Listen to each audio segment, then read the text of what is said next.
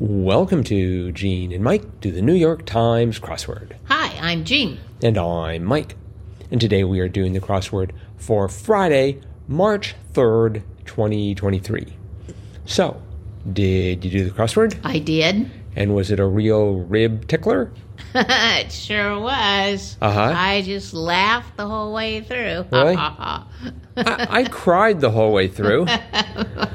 there were times I felt like crying, but no, it, it was a, it was a toughie, but I I made it through. Really? Wow. Um, it took me it took me a while, but you know, if I could get one, if I could get one answer right in a corner or in a space, then the rest fell into place. Mm-hmm. It always helped, you know, like if it was the top one, like one across was actually rib tickler. Yes. And once I got that, then all those downs came pretty quickly. Uh-huh. Uh, but uh, but boy, no, it was a it was a toughie. I found it extremely difficult. And at first I was just like, I can't do any of this. Oh, you know, and the longer you're in that state of I can't do any of this, Mm-hmm. the more dire things seem. Yes. Um, eventually, I got 99% of it done, Uh huh. but I was undone by my lack of knowledge of Spanish and foods because 52 across was topping for San Diego style fries. Uh-huh. No idea. That's where I ended up. Well, the, the, so the answer turned out to be carne asada. And I was going between, and I will explain why in a moment, Camnia soda and Camnia sada. Uh, I, I decided it should be sada because 45 down was blue in German. And, and I figured I, I was familiar with a, a brand called Blaupunkt, which Oh. is a German, uh, and it turns out that Blaupunkt means blue point. And so I thought it was Blau, so I had Camnia sa- Sada. And let me explain why I had Camnia.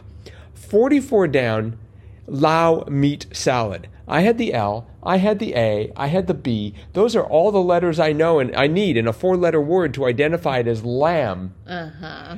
Then it turns. That's a meat, not a meat salad.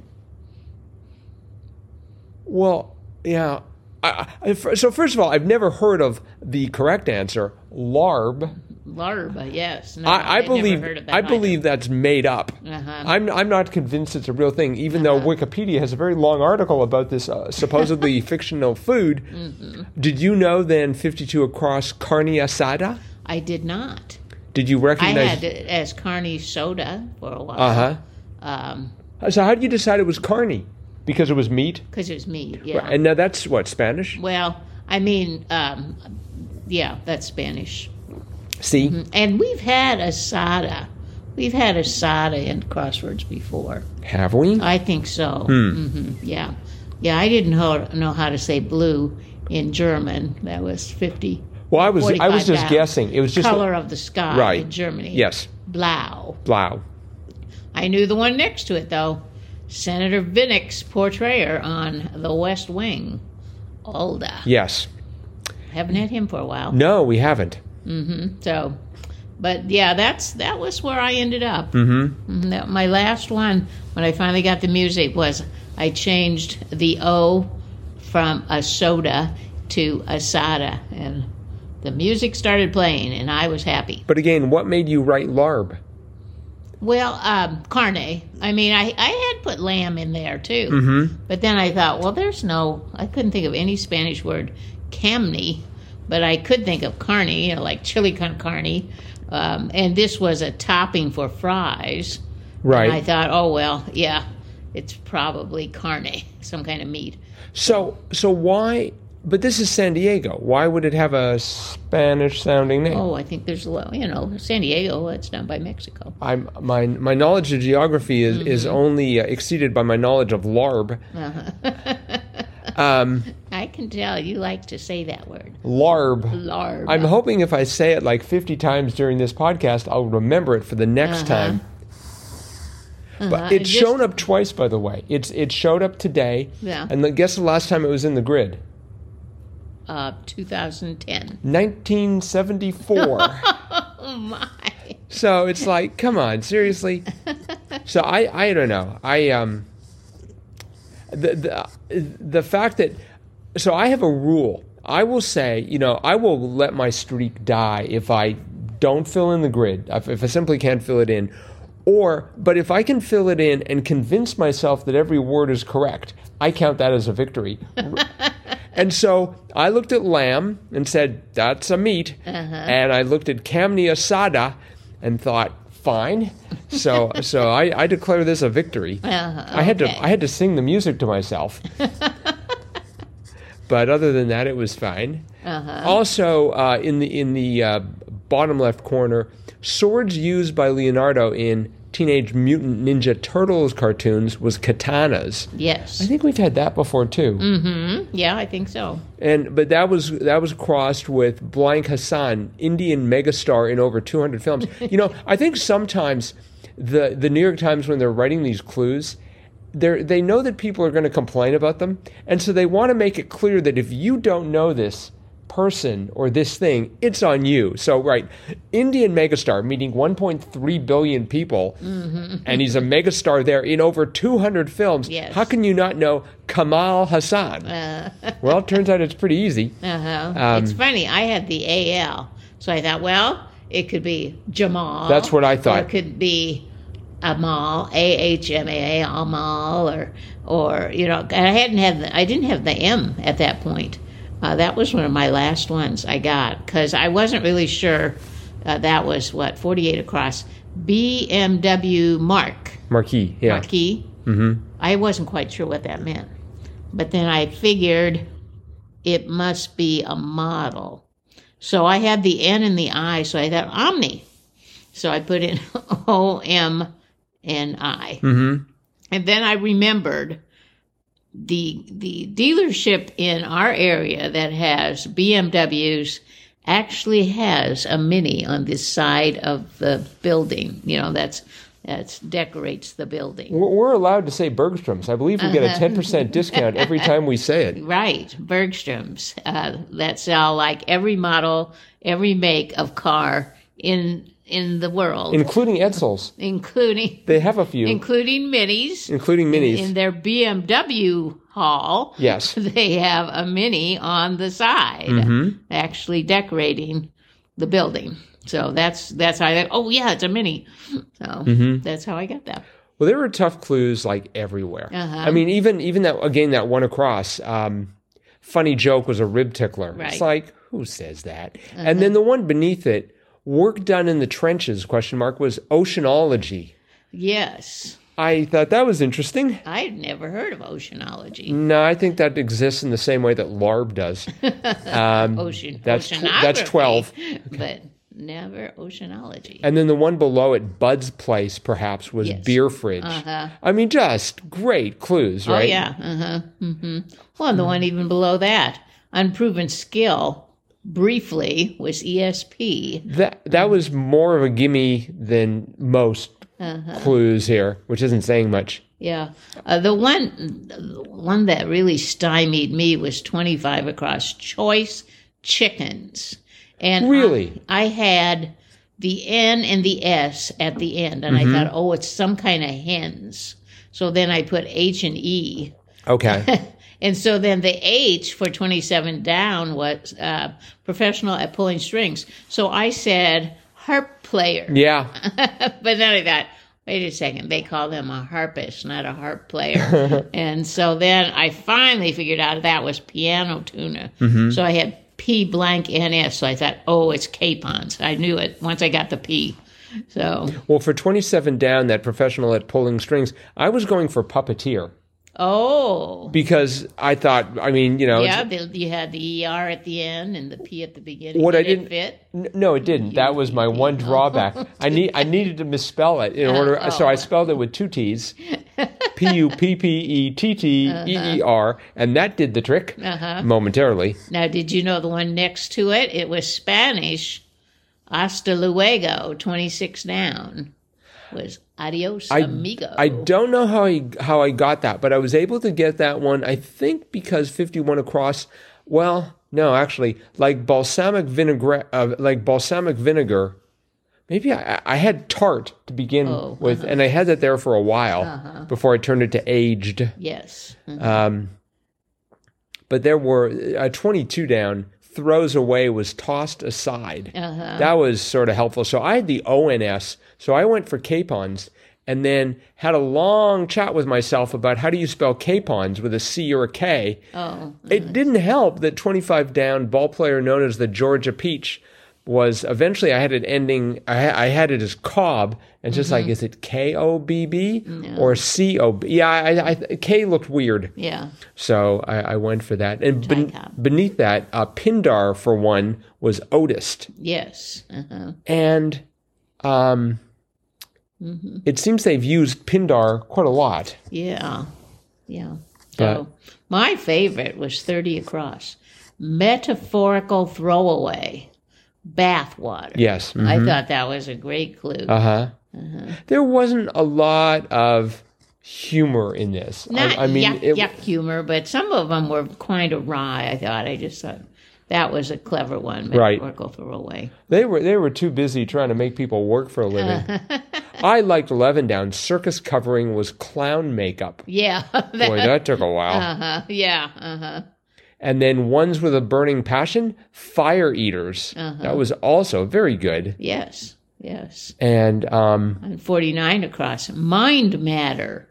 Brain cells. yes, That was that was good. unfamiliar with brain cells, but if I ever acquire any, I plan to devote them to the uh, or dedicate them to the solving of the crossword. Oh, another stumper for me was 37 across. Classic mint brand. Certs. And I- yeah, it was certs, but I had Andes. Oh. You know, those little green mints like they give you at, I think it was at Olive Garden when you were done with your meal. Those are Andes mints. And I, I just, I knew it had to be Andes because the S was right, but nothing else was, and it wasn't working. But I, I hated to take it out. But then, yeah, it turned out to be Certs, which is a classic mint brand as well. Yeah, I was I was certain that it was certs. Uh-huh. I, I right off the bat that was my thought, and Mm-hmm. turned out to be turned out to be correct. Uh-huh. Um, let's see what else was interesting because pretty much anywhere we point in the grid, we'll get something interesting. Twenty eight down, desktop organizer was a caddy. Yes. That took me a while. Um, and I, I could see it, but I couldn't think what it was called. really, Yeah. um, 30 down. Well, first of all, I didn't understand organizer, so I was in trouble there. Um, protection for some bike, uh, for some hikers, uh, 30 down was bear spray. right. I got the spray, Me too. and for a while I had bird spray. and I'm like, why would you be protected from birds? And well, I wanted to put bug spray, but Right. there were too many squares. so- well, not if you spell bug with two G's. I love the fact that you think you can misspell words to solve a crossword. It's it's my it's my main uh, strategy. I will misspell the words. For example, larb I misspelled as lamb. Um, let's see, twenty eight across was surprising because I was ready for something else. They help you see the big picture, so I thought, oh, it's got something to do with those because they had this controversy a couple of maybe months ago where they talked about a zoom lens versus and and whether or not that really let you see the big picture. Because you think about zooming in you get a smaller picture zoomed up. And so i was thinking lens uh, but it turned out to be cinemas yes. so that was a completely different take on the thing Yeah, I wanted it to start with tele, like telescope, Mm-hmm. but, but it was no cinemas. You're right. and something squares lack was hipness. It's like, wow, don't make it any tougher. And then, of course, they had some baking discards, egg whites. Yes, It's like, whoa. I had eggshells for a long time. Mm-hmm. turned out to be egg whites. Yes. I think I had the, yeah. For some reason, I went for I went for whites immediately. So, um, yeah, I, I thought this was a brilliant crossword. Really, I, I've just at the very limit of what I can do. Uh huh. Yeah. But It was. I found. I found it very entertaining. Hard, but entertaining. Right, which is what you expect from a New York Times crossword. On this was this was by Eric Warren. I believe it's a debut. Oh, really? And uh, mhm. nice job, Eric. yes, yes, indeed. I was glad that there wasn't. I don't think there was. Let's see. Was there any sort of pop culture references? Were there any pop culture references? There was Kline, for Seven Down. Oh yeah, Kevin Kline. Kevin of Bob's Burgers.